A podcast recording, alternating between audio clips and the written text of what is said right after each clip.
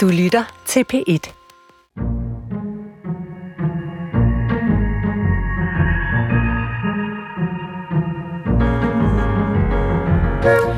Hvis du er typen, der sniger dig til at læse et se- og hørblad hos frisøren, så vil du have bestilt en ekstra klipning i 1906, hvis du altså levede dengang. Og det ville du have gjort for at få fingrene i et nummer af Middagsposten. Det var den tids tabloidformat. For her kunne man nemlig læse om en gyselig, men saftig sag fra den københavnske underverden. Liderlige mænd, der solgte sig selv til hinanden og hyldede utærligheden. Storbyens allerlaveste kryb blev de kaldt. For de dyrkede syg elskov, og heldigvis blev de da også anholdt og dømt, og altså udstillet i avisen. Men blot få år senere maler kunstneren Christian Sartmann et meget erotisk billede af Adam i paradis. En muskuløs og nøgen ung mand med spredte ben i Edens have. Stiv pik og håret tilbage, havde jeg nær sagt. Hvordan tør Christian Sartmann det, og øh, er han også en af de her unaturlige homoseksuelle? Nogenlunde samtidig maler en anden dansk kunstner et maleri af sin kone. Hun står med ryggen til og kigger ud af vinduet på afstand, og fuldt påklædt er hun også. Han hedder Vilhelm Hammershøj, og hun hedder Ida og er hans model hele livet. Hammershøj provokerer ikke på grund af nøgenhed, men på grund af sit fravær af handling og detaljer. Han bliver simpelthen afskrevet som øh, grå og kedelig. Lige nu er de her to kunstnere og deres modeller omdrejningspunktet i to nye danske romaner. Og jeg har besøg af forfatterne Jesper Wung Sung med Kvinde set fra ryggen og Rakel Haslund Gjerrild med Adam i Paradis. Så altså velkommen indenfor i det atelier, de kalder P1. Jeg er din vært og hedder Nana Mogensen. Ja, i dag skal det altså handle om to næsten samtidige kunstnere, som er en, øh, en del af sådan en helt trend med kunstnerromaner øh, for tiden. Øh, jeg skal nok nævne nogle af dem, der er aktuelle bare den her måned til sidst i programmet, men altså to af dem tager jeg hul på i dag. Og de to kunstnere, det skal handle om, det er altså Wilhelm Hammershøj, som øh, var født i 1864 og døde i 1916, og så Christian Sartmann, øh, næsten hans samtidig, altså født i 1843 og død i 1917. Så de maler nogenlunde samtidig, og så har de det til fælles, at de øh, lige har været aktuelle på nogle store udstillinger i, i Danmark, eller bliver det lige om lidt.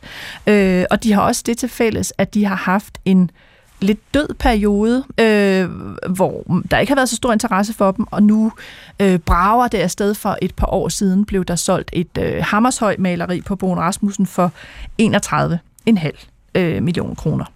Men øh, så hører lighederne øh, også op, kan man sige, fordi Sartmann, han var sådan en øh, selskabsløve, Måske var han homoseksuel, det vender vi tilbage til. Han elskede syden og solen og brugte stærke farver. Han havde brun og grå, og han elskede nips og pynt. Og så malede han altså Adam forfra og nøgen. Hammershøj derimod øh, introvert, gift med den samme kvinde hele livet, afskyede det sociale, elskede det grå, det hvide, øh, og malede jo gerne sin Ida set fra nakken og påklædt. Der er ikke så meget detalje og handling i de billeder. Øh, velkommen til mine to gæster, der har skrevet om disse to kunstnere. Øh, jeg har Jesper Wungsung med mig i studiet. Hej. Og øh, var det nogenlunde rigtigt, det jeg sagde om Hammershøj? Ja, det var det. Det synes jeg. Det er godt, du kan studieverden ret for begyndelsen. og så har jeg øh, Rakel Haslund øh, Geril med på en linje. Ja, hej. Hej, altså øh, hvis vi var i 1906, så havde jeg sagt, at du var befængt øh, eller besmittet. Øh, du, du har fået corona. Ja, det må jeg simpelthen sige. Så jeg sidder på isolationshotel øh, og ringer ind fra, øh, fra et øh, smukt statsbetalt øh, værelse med fuld forplejning det er måske heller ikke så ringe. Og altså, jeg vil sige, bare det, du er med, det er godt. Øhm, øh, Rak, du har jo så skrevet om Sartmann og Jesper om, øh, om Hammershøj. Kan I bare sådan kort her i begyndelsen sige lidt om, hvordan fik I øje på, på de kunstnere, der så fylder så meget i jeres romaner? Hvad, hvad siger du, Jesper? Jamen, jeg har altid haft øh, øje på øh, Wilhelm Hammershøi. Øh, ligesom mange andre, altså jeg tror jo, han er måske en af de øh, få malere, som man ikke behøver at være særlig kunstinteresseret for alligevel at kunne genkende. Altså de fleste kan godt genkende den her rygvendte kvinde, eller de her tomme stuer. Øh, men ligesom mange andre har jeg været interesseret i ham, fordi der jo er et eller andet i de her malerier, som man ikke sådan helt, helt forstår. Øh, den her gådefulde kvinde, det her tomme rum. Og så tror jeg også, det, det trigger noget i forfatteren i mig, at hans billeder hele tiden ligesom er på nippet til at fortælle en, en historie. Øh, og, og det er ligesom det, som i hvert fald i, i starten har været min inspiration eller, eller udgangspunkt for at fortælle om ham. Så senere så er der nogle konkrete billeder, som, som, som virkelig øh, udløste interessen, og som vi måske kan komme ind på øh, lidt senere.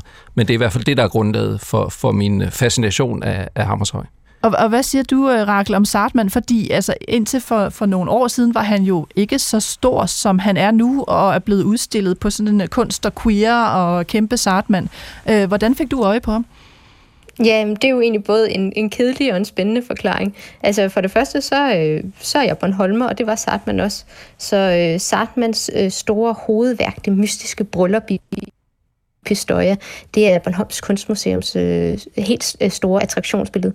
Og det har jeg set på igen og igen som barn, og altid været fascineret af. Og det var faktisk også, da det blev solgt i 1918, Danmarks dyreste maleri. Det var simpelthen det, der havde opnået de højeste hammerslagspriser øh, på det daværende tidspunkt. 88.000 kroner, hvilket var vildt meget dengang og så forsvinder han. Så det er jo i det hele taget spændende med en karakter, som var kæmpestor i sin samtid, og som så forsvinder ud af kunsthistorien, eller i hvert fald bliver en, et kuriosum.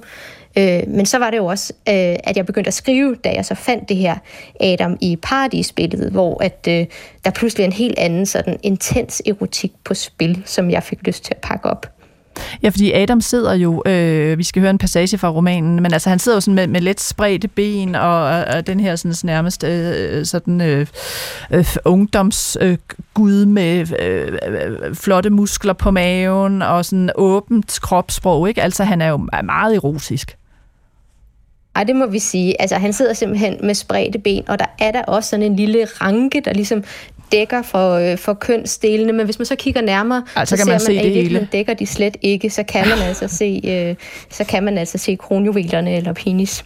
Ja, så det er sådan et, et, et billede, der virkelig, øh, virkelig øh, suger blikket til sig, må vi sige. På en, på en hver måde. Øh, jeg sagde jo også, at de har jo det til fælles, de her to kunstnere, at de har været altså haft en lidt død periode, øh, og så at, at, altså, er de vendt stærkt tilbage. Ikke? Nu kan man sige, at Hammershøj sælger sig for altså millionbeløb. Sartman mm. øh, læste jeg, der var solgt et maleri for nylig til en kvart million, men trods alt stadig øh, meget. Hvorfor tror I, at de bliver sådan genopdaget lige nu? Altså, hvad er det, der ligger i, i deres kunst? For de er så forskellige, kan man sige.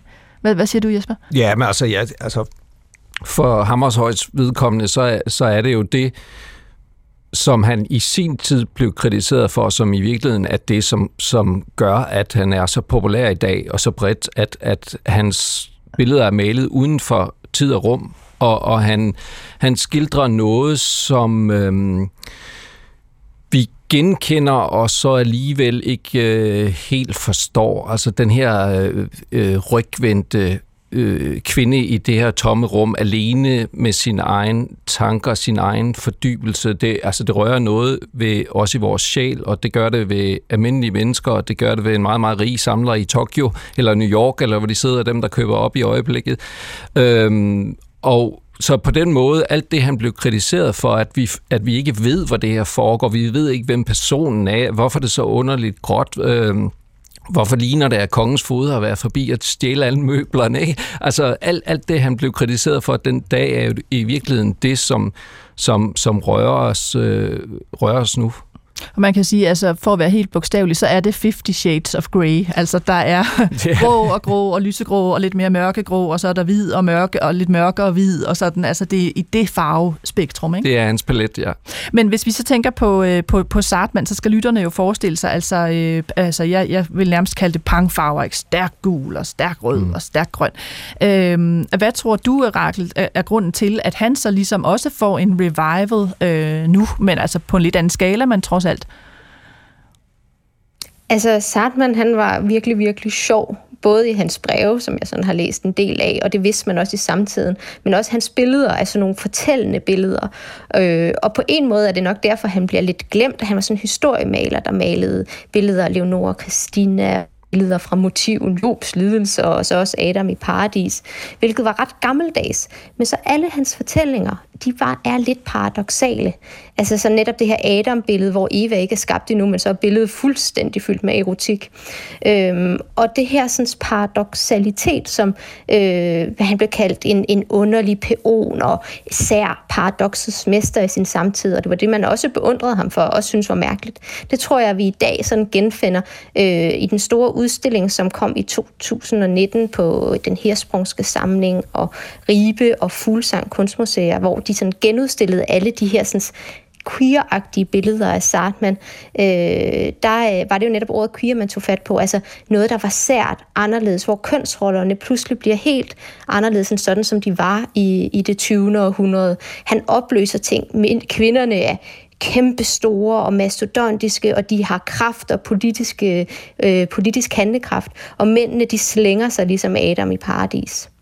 Og jeg vil øh, sige, ja, at, så det er en Ja, jeg vil sige, altså når man sidder og kigger på Adam i Paradis, så, så bør det være en hver dansk lærerstrøm på en eller anden måde, ikke? fordi der er så mange falliske symboler. Slangen, der sådan rejser sig, og bananklæser øh, med fuldmodne bananer.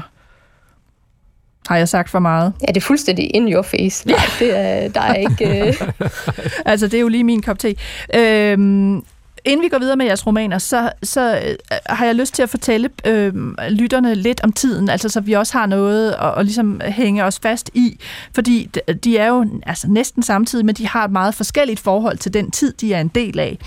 Så hvis jeg lige sådan på et par minutter skal prøve at sige, okay, hvordan, hvad er det egentlig for en verden, vi har, øh, og hvad er det for Danmark, vi har i, i begyndelsen af, af 1900-tallet?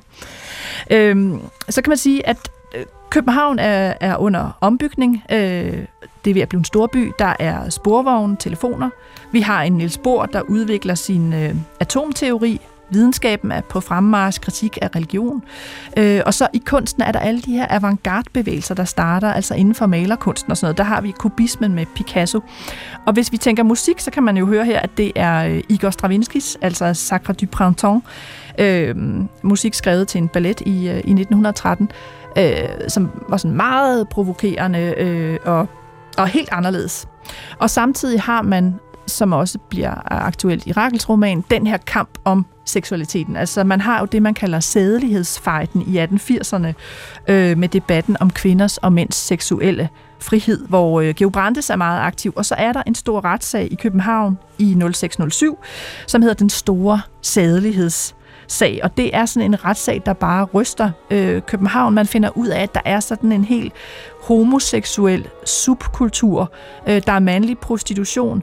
Man begynder at hænge øh, kendte homoseksuelle ud i avisen, at det kan blandt andet være Herman Bang, øh, som det går ud over, han rejser simpelthen fra Danmark. Øh, og Johannes V. Jensen kalder ham abnorm.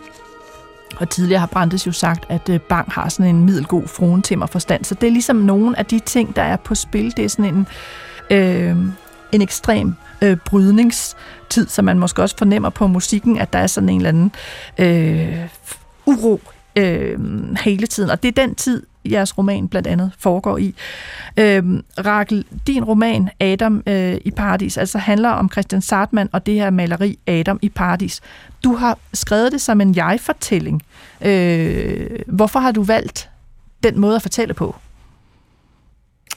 Øhm, for det første, fordi Sartman virkelig er en sjov fortæller. Altså så mange af citaterne i bogen har jeg egentlig direkte fra hans breve. Han er vidunderlig til at sige sådan nogle små øh, sjove sætninger. Man skal som den lille mis vendes til at ligge alene. Hvis æderduene kommer, jamen så får man det for let. Øhm, og så nogle ting. Og der skal man jo bruge en jeg-fortæller for at få helt den stemme frem. Men som jeg skrev bogen, så gik det også op for mig, at det, der virkelig er spændende med en jeg-fortæller, det er jo det, alt det, som jeg-fortælleren ikke kan fortælle. Øh, det er det, vi tit kalder en utroværdig jeg-fortæller. Det er ikke nødvendigvis sådan, at, at, øh, at, at, at Sartman i min roman bevidst lyver for læseren, men der er altså ting, som Sartman ikke kan sige, og det er det, der ligesom ligger og lurer i teksten. Øh, for mange munkter, så er det jo for eksempel det her ord homoseksuel, som er et nyt ord i samtiden. Og Sartman, der på mange punkter er lidt øh, en generation tidligere end H.C. Andersen, men alligevel som H.C. Andersen, vil han kunne bruge sådan et ord som homoseksuel om sig selv? Ja, det tror jeg faktisk ikke. Øh, og det lurer ligesom, der er en ny tid, en ny måde at være på, og Sartman holder sig lidt tilbage. Øh, så på mange punkter, så handler romanen også om alt det, der ikke kan siges, og det, der ikke kan siges, lægges så frem til læseren. Men man kan jo sige, øh, og det er også derfor, jeg tager tiden op, øh, så konkret som jeg gør, mm. altså den her samtid.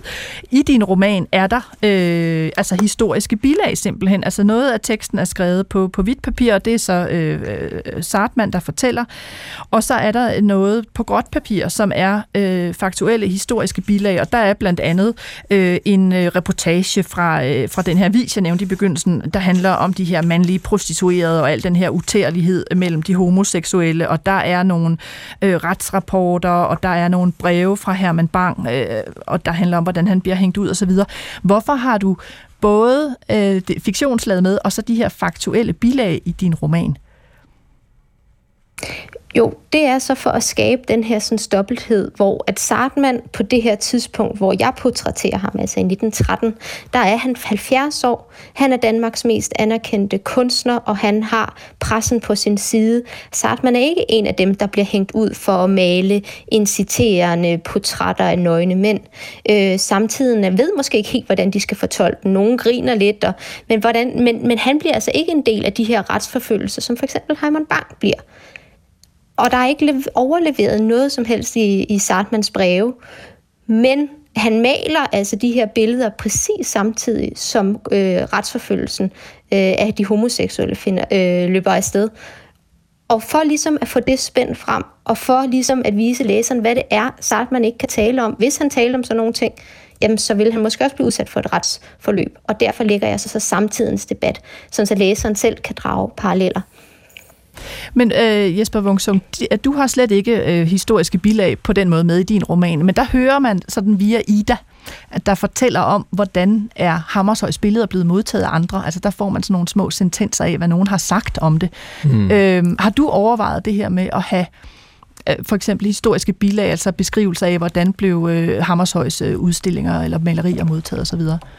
Nej, det, det har jeg ikke. Og også fordi jeg valgte jo at, at, at sige, at, at Hammershøj havde ligesom fået lov til at fortælle øh, sin historie. Det gjorde han gennem sine malerier, og så var han i øvrigt den type, der jo så kasserede alt. Altså alt, alt det, der er bevaret om ham, er nogle andre, der har haft det liggende. Han destruerede, eller fik Ida til at destruere det, der var øh, i, i egne gemmer. Så på den måde har han fortalt sin historie, men jeg synes, hun skulle have lov til at, at at komme til ord. Det var min mission, som også gav mig muligheden for at se alt det der udefra, men også se det udefra, øh, man kan sige med en amatørsblik, som jeg også jo, jeg selv er. Altså når jeg læser en roman, så læser jeg den sådan dobbelt. Altså jeg læser selvfølgelig romanen og får oplevelsen, men jeg læser den også med øh, den skrivendes blik for, for teknik, for stilistik, øh, Altså, der har jeg et dobbeltblik, mens jeg er en amatør, når jeg kigger på øh, et maleri, og, og der kan jeg jo ligesom også bruge hende til ligesom at se på øh, Wilhelms malerier på den måde. Øhm, og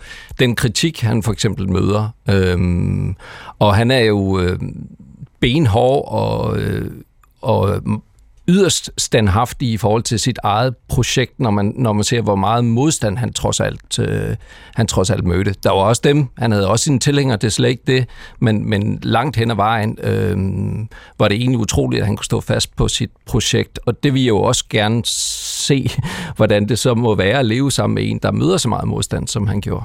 Men du har jo også læst øh, uh, Rakels roman. Altså, var det, var det godt for dig at have de her historiske bilag, så du sådan kunne bladre frem og tilbage og ligesom sige, hov, hvad var det i tiden, og hov, hvordan var, var det lige med Sartman?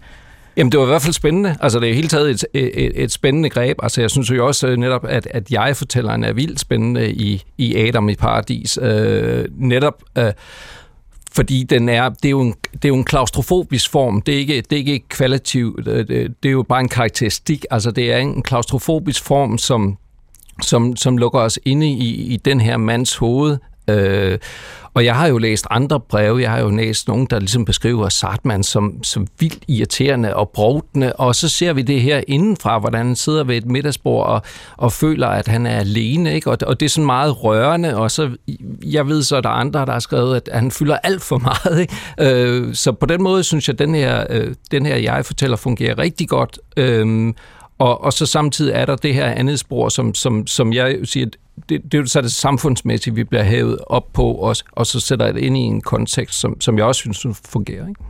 Rakel, skal vi ikke prøve at høre øh, en, en god passage fra din øh, roman, og faktisk øh, et af kernestederne, hvor han er i gang med det her øh, skandaløse maleri af den, øh, den meget nøgne og inciterende Adam? Jo, meget godt. Øhm, det, øh, jeg vil simpelthen bare læse fra starten af stort set. Det er altså i kapitel 1, og det er i 1913. Og Sartman har lige mødt en soldat i en togvogn, som han har inviteret til at komme hjem og stå som model. Og det billede, han vil male, det er altså Adam i paradis. Så det er fra den scene, jeg læser. Der er noget stift over min første skitse. Adam sidder lidt forrangt, men ser øjeblikkeligt, at han er soldat. Og det går jo ikke. Eller også skyldes hans stivhed, at han er ukomfortabel med at være nøgen, hvilket man jo godt kan forstå. Det plejer at tage et par gange at vende sig til det, har jeg erfaret med mange modeller. Det er godt, siger jeg til Adam, men forstår de? Jeg vil ikke male stolen. De skal lade, som om den ikke er der. Kroppen selv skal være tronen. Sådan. Læn den lidt tilbage. Ja, præcis som de gør nu. Forestil dem, at de er en divan. Man skal have lyst til at lægge sig i dem helt afslappet, som om de lige er vågnet. Så smukt at betragte kroppens føjelighed, at følge musklerne under huden, i det de spændes og løsnes. Det lille buk hen over navlen, når han læner sig tilbage i sivstolen.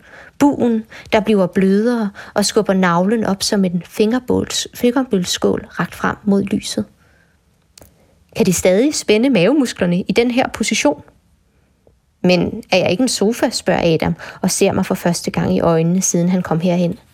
Han tog stille tøjet af, foldede det, lagde det på min skrivebordstol. Jeg troede, at han var nervøs og flov over at være afklædt. Men hans blik er fuldstændig roligt, næsten koldt. Jo, siger jeg. De skal se afslappet ud. De skal se ud, som om de keder dem. Forestil dem, at Eva ikke er blevet skabt endnu. Adam sidder alene og ved ikke, hvad han skal lave. Derfor keder de dem, men deres mave ser så dejlig ud, når de spænder musklerne bare en lille smule. Sådan kan jeg ikke sidde ret længe. Ah, ja, ja, det kan jeg godt se. Et lille øjeblik, så riser jeg det ned, og så prøver vi noget andet om lidt. Adam rører på sig. Eller jeg ser op på ham. Ja, der er liv nu. Jeg troede ellers, at han sov. At sove med åbne øjne må være en egenskab, som soldater opøver med tiden. En formidabel evne til at stå stille uden at mærke, om der er gået fire timer eller 100 år. For så, på sekundet, at vågne til død, når sergeanten råber. Men nu er han nærværende. Han ser hen mod mig. Han har stadig ikke bevæget sig, men på en eller anden måde er han tilbage i kroppen. Intens nærværende. Jeg smiler. Klokken er 10 og uden for vinduet dykker svaler igen og igen med samme fryd, som når vogne farer afsted og hatte næsten ryger af. Ja, man kan se, at fremkomsten af motorentusiaster har medført et skift i hovedbeklædningsmoden, der nu hane kamme høje hatte nu nærmer sig svalerne med deres tætsiddende læderhuer og pilot så de som små motoriserede spurvefugle, aerodynamisk bygget til flugt og fald, kan fare ned ad bakkerne – Frydefuldt er det at male med hast. Jeg fanger glimt fra hans åndedræt fra hans blik. Vil man have formiddagsteen serveret herinde? spørger fru Hesselund med en tone lige så balanceret som bakken med te og sandkage. Åh, oh, hun står lige bag mig. Jeg havde ikke hørt hende komme.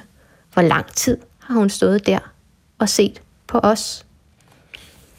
Tak skal du have, øh, Rakel Haslund Gerild fra din Adam i Paradis, der udkommer her om et, øh, et par uger.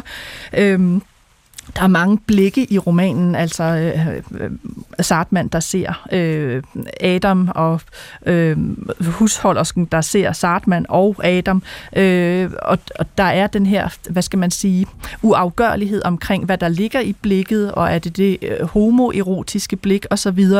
Øh, det kan Sartman ikke tale om. Hvordan ser han sig selv som en del af den tid, jeg ridsede op, altså de her spirende avantgarde-bevægelser og alle de opbrud, der er. Ja, som øh, Jesper også så fint sagde, så øh, har der også mange breve øh, i samtiden, der synes, at man han fylder for meget. Er han, en, er han knipsk som en gammel jomfru, eller er han øh, brodende, er han en stor mester? Altså man er meget uenig om ham. Han er sådan et paradoxets mester, og hans holdninger også sådan for et moderne synspunkt, eller her, når, hvor vi står fra og kigger på ham, sådan underlige. Altså for eksempel, så vil han jo ikke have øh, kvinder på sin øh, egen kunstskole, øh, kunstnernes frie studieskoler, hvor øh, han havde sin egen afdeling. Og øh, han synes heller ikke, øh, det har han i hvert fald sagt af flere omgange, at kun kvinder kunne blive ordentlige kunstnere. Og alligevel så har han sådan gang på gang på gang i sin kunst malet øh, Danmarks historiens øh, største kvinder øh, og de mest politiske magtfulde kvinder, og i positioner, der ligesom understreger deres, deres øh, intelligens og deres handlekraft. Øh, han var ateist, øh, og øh, var en af dem, der var med til at få Brandes tilbage til Danmark. Men han elskede også den katolske kirke. Han var sådan en gammeldags historiemaler, men hans farvesyn inspirerede bare de moderne kunstnere. Øh, så han er ligesom en, øh, en, en, sådan en, en, en, en, en vild prisme at se på samtiden igen. Øh, og hvis vi skal vende tilbage til for eksempel øh, samtidens debat om, om det homoseksuelle, jamen så udtaler Sartman sig aldrig. Øh, vi ved ikke, hvad han selv tænkte, men han maler nogle billeder fra Platons symposion, øh, samtidig med, at retsvæsenet ligesom spørger, hvad er en homoseksuel? Og man prøver at sige, at en homoseksuel må være øh, er en sygdom nærmest, eller en, en degeneration. Øh, og i den kontekst, så maler Sartman billeder øh, fra Platons symposion, som vi går langt længere, øh, to og et halvt tusind år tilbage, men hvor man viser den homoerotiske kærlighed som et som en sund, som sjælen sådan stræbelse efter, øh, øh, efter viden og efter skønhed, og som en, som en vild, vidunderlig tilstand i virkeligheden. En sundhedstilstand. Så øh, ja, han er et spændende prisme at se på tiden gennem. Så der er måske sådan en, en, en, en skjult kommentar, eller i forhold til tidens øh, debat. Jeg kan bare lige sige til lytterne, at jeg prøvede at slå op, altså homoseksualitet bliver først afkriminaliseret i øh, 1930, og først i 1981, øh, og man tror jo, det er løgn, så bliver det fjernet fra listen over øh, psykiske lidelser. Inden vi taler videre, øh, fordi vi skal jo runde begge romaner, og, og vi er heller ikke færdige med Sartman, så skal vi øh, høre lidt musik, som, øh, som Christian Sartman holdt meget af, og det er fra øh, Verdis La Traviata. Og øh, bagefter skal vi lidt videre med Wilhelm Hammershøj og Jesper Wungsung, og du lytter altså til skønlitteratur på P1, hvor øh, temaet i dag er de her to store kunstnerromaner. Jeg er din vært og hedder Nana Mogensen.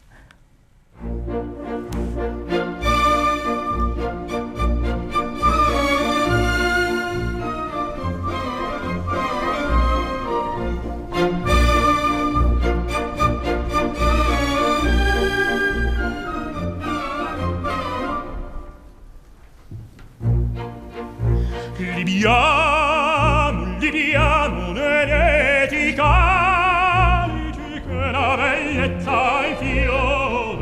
e là fuggevol fuggevolo la sinneria voluta alivianne i dolci fremiti che suscita l'amore poiché quello che ha il cuore onnipotente va.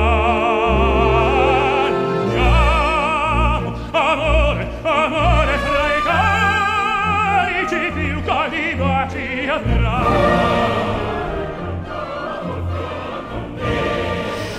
Ja, således med lidt øh, værdig øh, til øh, resten af udsendelsen. Øh, jeg har jo besøg af Jesper Wungsung i studiet aktuelt med Kvindeset for ryggen, og jeg har øh, Rakel Aslund Gerild med på en linje aktuel lige om lidt med den roman, der hedder Adam i Paradis. Og Jesper, øh, din roman Kvindeset for ryggen strækker sig øh, altså fra 1890 til 49. Man følger Ida Ilsted, øh, fra hun som ung bliver forlovet med øh, maleren Wilhelm Hammershøj, og hun dør så i, øh, i 49.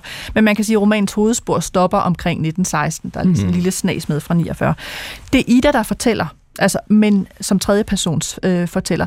Øh, Hvorfor har du, har du valgt den konstruktion? Altså, du var lidt inde på det før med at give Ida egen stemme, men hvorfor har du valgt den konstruktion? Hvorfor øh, sådan? Ja, altså, jeg, jeg, øh, det var en mulighed for at lade hende øhm, fortælle samtidig med, at, at jeg kunne tillade mig at have et lidt større perspektiv. Altså, jeg kan godt lide den her, hvor man tager en tredje persons fortæller, men, men knytter den til, til, øh, altså tæt til en bevidsthed. Det her, er ikke, det her er ikke set for oven. På den måde har jeg ikke mere brikker, jeg flytter rundt med. Det hele er set fra Idas verden, øh, samtidig med, at, at hun jo også øh, bevæger sig rundt i byen som, som, som en figur, kan man sige. Ikke? Øh, og og det, den der blanding af at, at være meget tæt på hende, og det var mit ønske, altså at rejse hende som en, som en kvinde i rummet, øh, så nuanceret som vi mennesker nu og komplekse, som vi mennesker nu engang er, øh, men, men samtidig også kunne, kunne se hende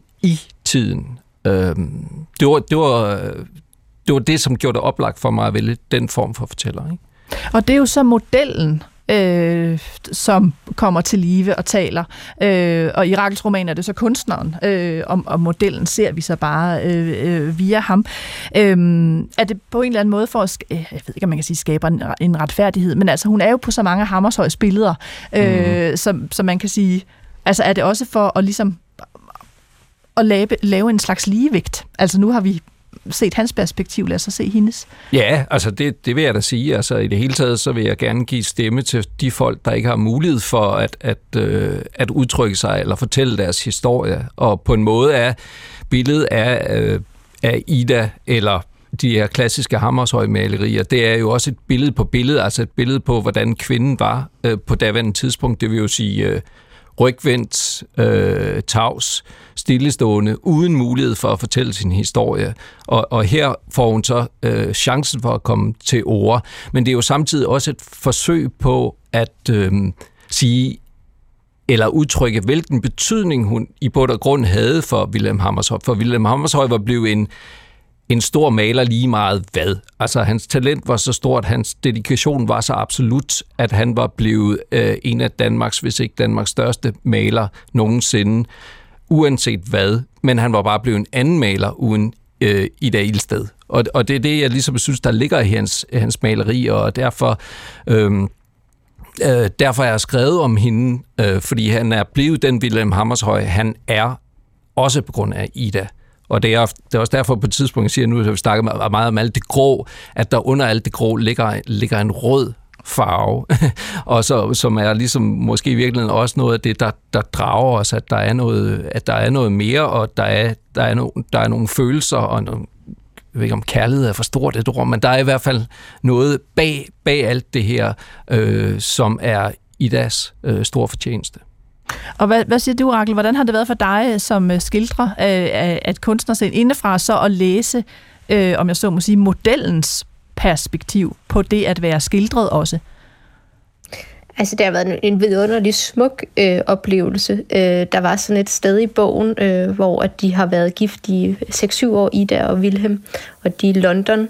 Øh, og så går øh, Wilhelm i gang med et, øh, med et portræt og et dobbeltportræt af dem som ægtepar.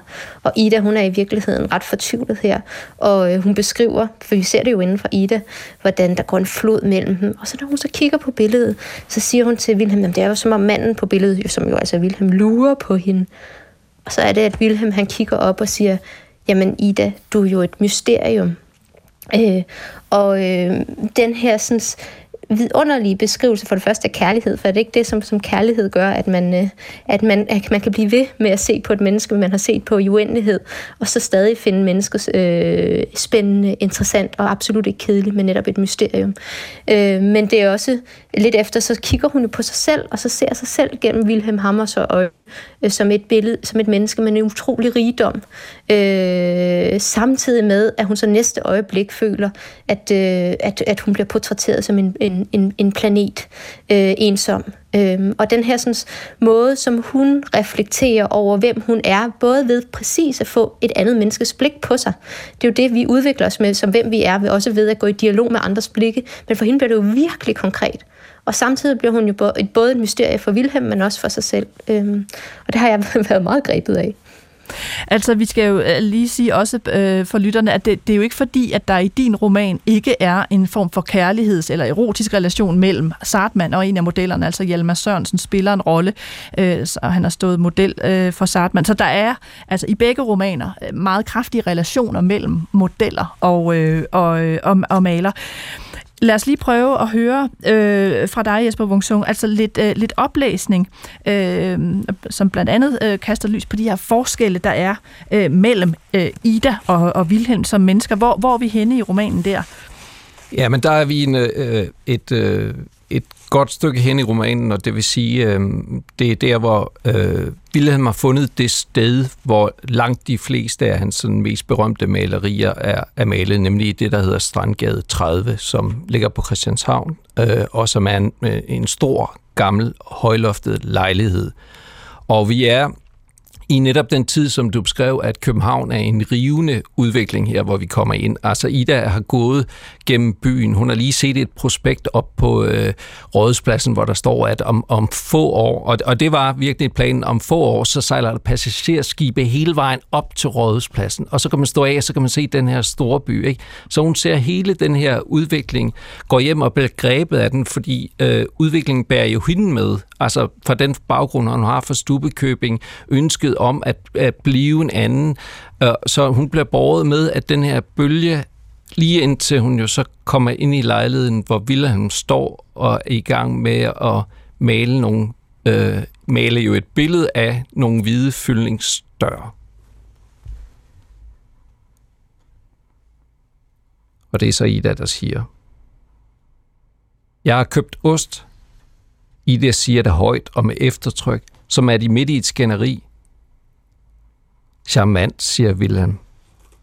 Hans palet er hvid og grå. Det ligner mågeklatter eller små kalkaflejringer. Akromatisk. Grisai. Eller hvad det nu ellers hedder med fine ord, det Wilhelm har gang i. Og Ida ved, at man kunne skyde ty rådhus oppe om dagen, og han ville stadig ikke lægge mærke til det. Eller retter, det vil ikke hans interesse. Wilhelms København er en spøgelsesby. Er den sorte død vendt tilbage og røde byen for indvandrere. Man har ikke kinemands chance for at vide, om det er dag eller aften. Forsvundet er alt fra nedløbsrør til gadelamper. Hvad skal man også med den slags, når der ikke findes en levende sjæl i den tomme tykke hovedstad? På stående fod er Ida ved at tilslutte sig den spytske vurdering, William Hammershøj altid er blevet mødt af. Det hele er så blodløst. Det synes at være et udsnit af en labyrint. Selv når han maler vinduer, virker det ikke som nogen, man kan komme ud af. Og så har han den der tomme eller manglende forgrund i mange af billederne, som ingen altså nogensinde betræder. Ida tænker sig om, men hun er sikker på, at han aldrig har malet to mennesker, der taler sammen eller meddeler sig. For ville det være forfriskende med et par, der skændtes, så det bragede. Ida husker manden, der forbandede cyklisterne på Højbro, og hun har lyst til at råbe på cyklister, hidkalde dem. Kunne Wilhelm der ikke bare klemme en enkelt cykel ind i et maleri? Der er aldrig en bevægelse i hans malerier. Når Wilhelm en sjældent gang våger sig ned til havnen for at male et motiv, det indeholder et skib, kan man være sikker på, at sejlene er rebet, og at skibet ligger for kaj eller for anker – du maler alt og alle, som er vi planeter i et tomt rum. Ida hører sit hjertesuk skinger kant og er sikker på, at Wilhelm har noteret sig det samme. Derfor svarer han ikke, men gør en bevægelse med paletten, som er en tjener, der tilbyder hende noget at drikke eller spise. Ida nægter at tage imod. Hun bliver stående. Hun vil ikke skændes. Hun vil ikke råbe. Hun vil alt andet – men det er, som Wilhelm Højnakket påstår, at alt det, der foregår derude, alle de fremskridt, er ligegyldigt. At det er bare hendes hjerte og kirtler, der svulmer op. Ida mærker skuffelse og ejerskab rive i hende, og lige der, mens hun står og ser på hans baghoved og lader med det svarte hvide døre, har hun lyst til at slå ham med osten. Men jo længere, hun, jo, men jo længere tid hun venter, mens hun samler kræfter til at åbne munden og sige, at hun vil lave frokost. Desto mere bliver hun lullet ind i hans verden. på den måde har Wilhelm ret. Det er også sådan, det er. De eneste, der danser på første sal i Strandgade 30, er støvkornene i sollyset. Tak skal du have, øh, Jesper Wungsung. Altså et uddrag fra din øh, kvinde set fra ryggen. Man kan jo spørge sig selv, og det gjorde jeg også flere gange i løbet af romanen, øh, hvad det skyldes, at Wilhelm så kraftigt ligesom øh, vender ryggen til den samtid, han er en del af, og hvor der jo sker alle de her nybrud og, og de ting, som Ida får på. Mm. Hvad, hvad er din forklaring på, at det, at det vil han bare ikke rigtig have noget at gøre med på en eller anden måde? Fordi hans øh, projekt ligger et helt andet sted, og selvfølgelig også hans temperament og hans interesse. Altså, han er en indad modstander af alle de fremskridt, også fordi det her fremskridt, de er et modsatte af at være øh, indadvendt, af at være en og af at søge alt det, han søger i, i fordybelsen, i det stille. Altså, alle fremskridtene er for ham larm, de fabrikker, øh, det er masseproduktion. Og som den store kontrast til ham, der er jo J.F. Willumsen, som, som de jo så besøger på, på bryllupsrejsen i, i Paris, og der er en, øh, der er en gensidig øh, anerkendelse eller beundring øh, mellem Willumsen og, øh, og øh, Hammershøi, Men Willumsen, som man øh, forhåbentlig husker, er jo en helt anden type, også, også langt mere spralsk i sin maleri, og, og han er jo taget til pris for, for at være med på den her bevægelse, ikke? Og han, han altså, og hans holdning er jo, at det her, det er altså fremskridtet, også inden for kunsten, det er, altså det er et tog, der kører, og Wilhelm han bliver bare stående på perronen. Altså det, det er, så på den måde er han jo en modstander af fremskridtet, men på den anden side har han også det andet, at, at han er jo en del af, af en bevægelse. Han er jo med til at stifte det, der hedder den frie udstilling, som jo reelt er et brud på monopolet, det monopol, som Charlottenborg og til dels kunstakademiet havde til at sige, hvad der var godt eller dårlig kunst. De var jo også modstandere af Wilhelm Hammershøi, så han havde en naturlig interesse til at være med til at stifte den her, som reelt jo er, hvad man kunne kalde et lille ungdomsoprør inden, inden for kunsten. Og hans billeder har jo også en, man kan sige, en moderne vinkel. Altså, de, de, øh, at, at, at den her, øh, det her menneske er alene i et tomt rum med sine egne tanker, når man siger det sådan, så lyder det jo nærmest som noget, der peger frem mod eksistentialismen eller fremmedgørelse eller andet, som selvfølgelig er spændende buen for hårdt, men at, at, at, at der er en masse i hans kunst, der også peger fremad.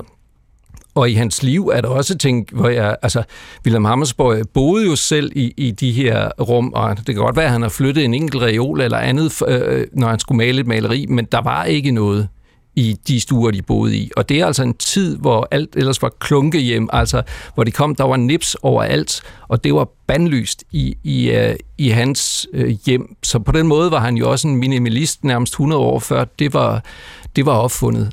Øhm. Der er en meget sjov scene i romanen, hvor Ida har købt en potteplante, ikke? og så prøver hun sådan ligesom at snige den ind på bordet, og tænker, ah, han opdager det ikke, og så, så øh, kommer hun øh, tilbage senere, og så, den altså, altså, så har han opdaget den, og den er sat ud på, på bagtrappen.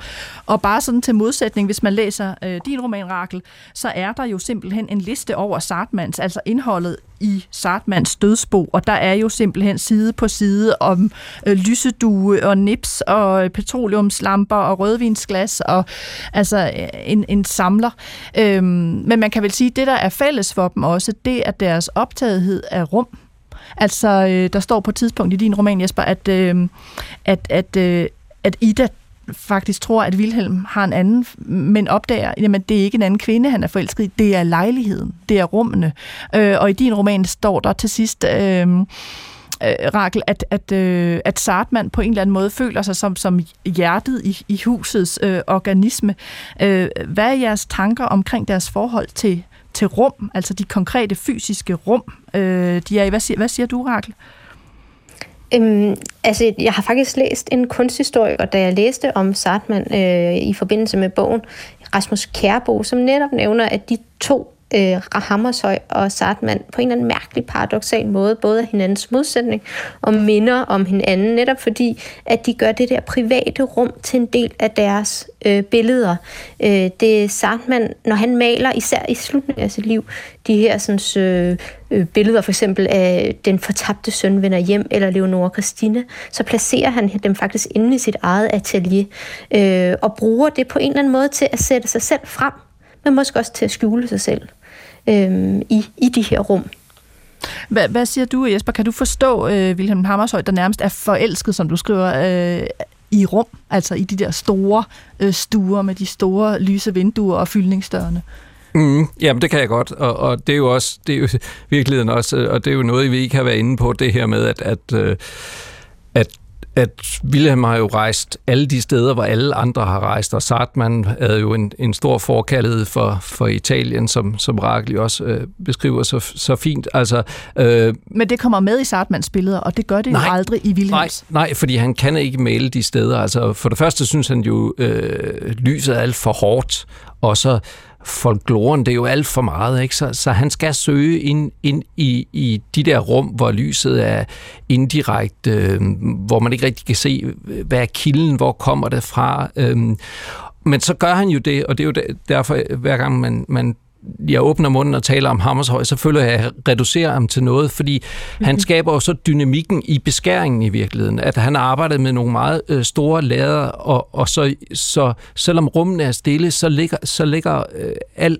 energien eller dynamikken, det ligger i der, hvor han ligesom vælger at skære. Og, og hvis man ser på hans billeder, så skærer han nogle meget overraskende steder. Og det han gjorde, det var, at han arbejdede med de her store lader, og så bukkede han dem til sidst. Og derfor blev de jo næsten sådan øh, øh, fotografiske eller filmiske, eller sådan meget, meget øh, pludselig meget øh, intense i beskæringen som kontrast til det her øh, stille rum. Ikke?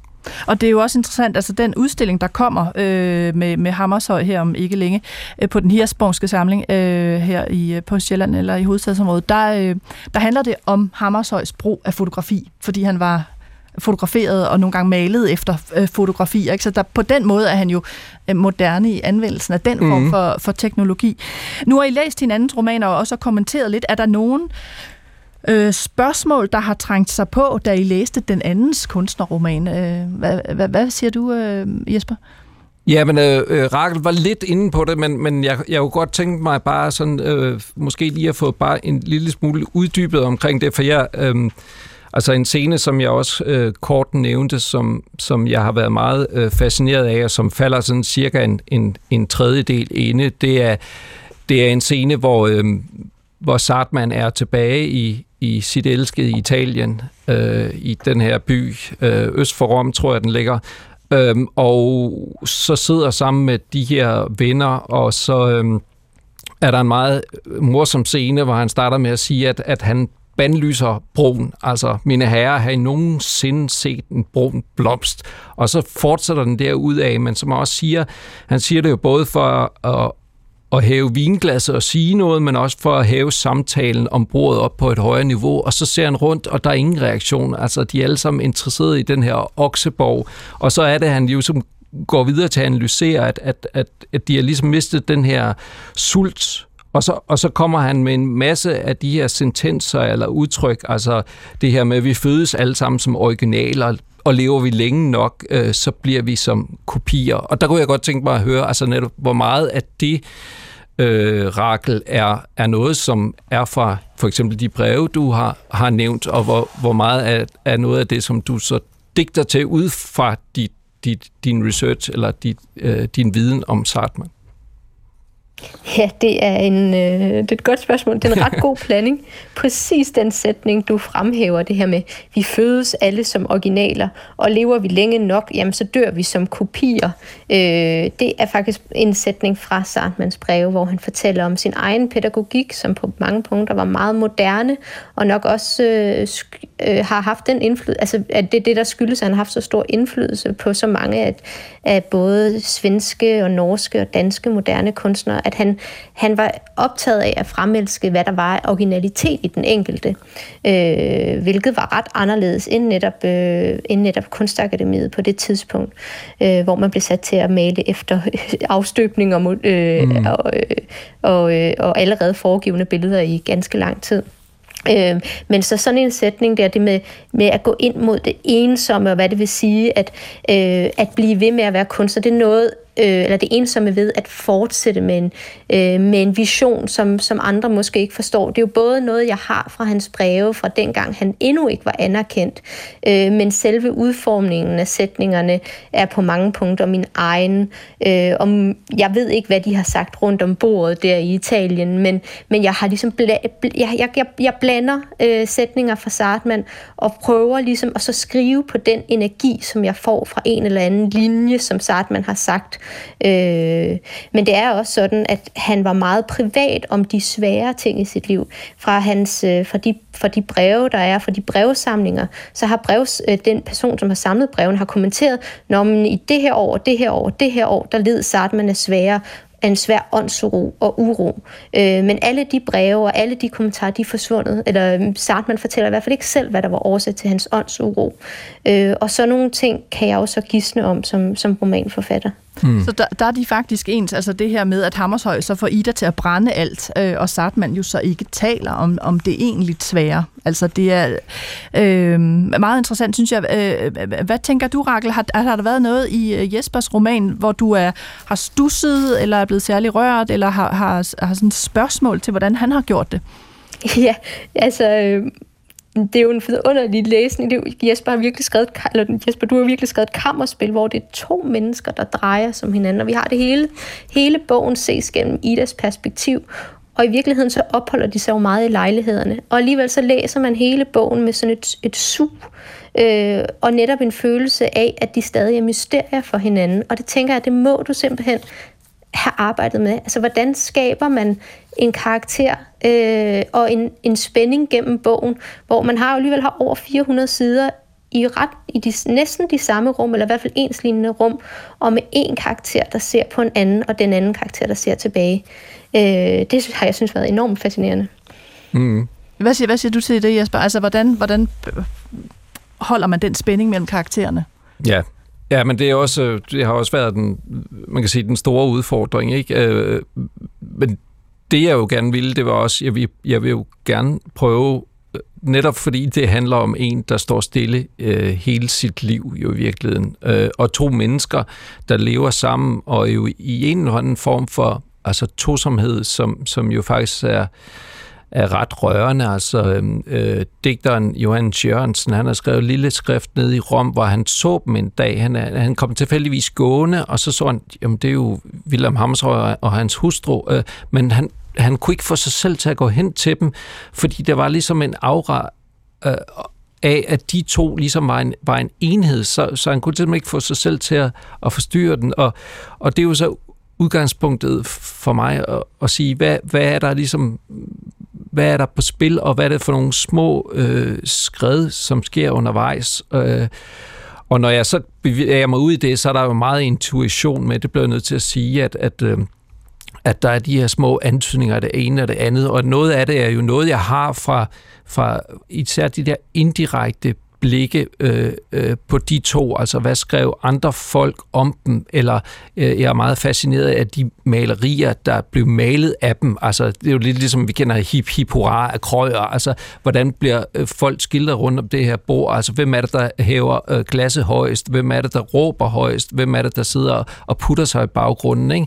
og der sad Wilhelm jo altid og puttede sig i baggrunden, men, men med sådan en selvberoende og sådan øh, indre kraft, at han skildrede ligesom om, det var ikke noget problem for ham at sidde der, mens Ida er jo den helt anden type, der, der ikke ved, hvor hun skal placere sine hænder, og alle de der små øh, skred, de to imellem, er jo ligesom dem, jeg prøver på sådan at, at drøbe ud. Samtidig med, jeg, jeg, jeg er jo med på den rejse for at forstå, øh, hvem, hvem er hun, øh, men netop i et forsøg på at gøre hende så kompleks, som, som, som vi mennesker nu engang er. Ikke?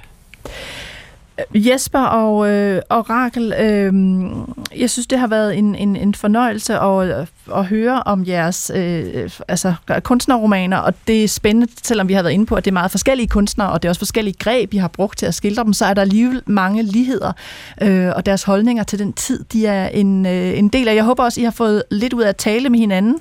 Bestemt. Jo, tak. Øh, selvom du er med på, øh, på en, øh, en linje, øh, Rakel, i al din øh, besmittethed derhjemme, så håber jeg, at du kan sådan leve af lidt åndelig føde, altså du har fået nu, ikke? og så må den ligesom strække, til du kan komme ud af isolationen. Yeah. Jeg skal også lige sige, at din roman, som hedder Adam i Paradis, øh, udkommer på Lindhardt og Ringhof om, om ganske få uger, og øh, Jesper Wungsung, din kvinde, set for ryggen, øh, er udkommet til øh, fremragende øh, anmeldelser på Politikens forlag for ikke længe siden. Så, så mange tak, øh, fordi I var med. Selv tak. Tak. Skønlitteratur på øh, P1 er øh, ved at være slut for den her gang. Jeg vil lige nævne et par af de andre kunstnerromaner, der er udkommet inden bare for den seneste måned. Altså, der kommer virkelig mange. Øh, Christina Englunds portræt af den øh, amerikanske fotograf Francisca Woodman, der hedder, øh, den roman hedder Slugt, øh, og man kan høre et indslag om romanen og forfatteren i gårsdagens udgave af Kulturen på P1. Så øh, er kunsthistoriker Peter Lør øh, debuteret som øh, romanforfatter med en roman om maleren Johan Lundby, den hedder Hulemennesket, og øh, som om det ikke var nok, så har kunstneren Anne Lind Palm Hansen debuteret skønlitterært med en roman, der hedder Igennem landskaber. Så rigtig mange øh, kunstnerromaner lige for tiden. Næste uge skal det handle om den store franske forfatterinde Annie Ernaux. Øh, hvem er hun? Hvad vil hun? Og kan hun redde hele den europæiske litteratur? Det må vi bruge i. I dag fik jeg hjælp i programmet af Steffen Klint og Katinka Pol, og jeg var din vært og hedder Nana Mogensen. Du kan skrive til mig på litteratur dr.dk. Og vi slutter af med lidt Scissor Sisters og nummeret I Don't Feel Like Dancing. Lige kort her til sidst, Rakel. Hvad har det med Christian Sartmann at gøre? Og det var en lille sjov historisk anekdote, hvor Sartman til sin 60-års fødselsdag var iklædt øh, Italia, italienerinde kostume, altså han var udklædt som italiensk kvinde, og dansede en tarantella med krøjer, og så blev han båret hjem gennem byen midt om natten, og politiet råbte af de unge kunstnere, sådan må man ikke bære en dame hjem. Øh, og så har Sartman ligget deroppe og vinket i sin kjole og smilt. Og det synes jeg, jeg ved ikke om det er for meget med Sisters Sisters, men øh, ja, der er i hvert fald øh, en lille bid historisk øh, øh, skævhed og øh, særhed. Vi byder op til lidt sartmanddans her øh, til sidst, og øh, så høres vi ved.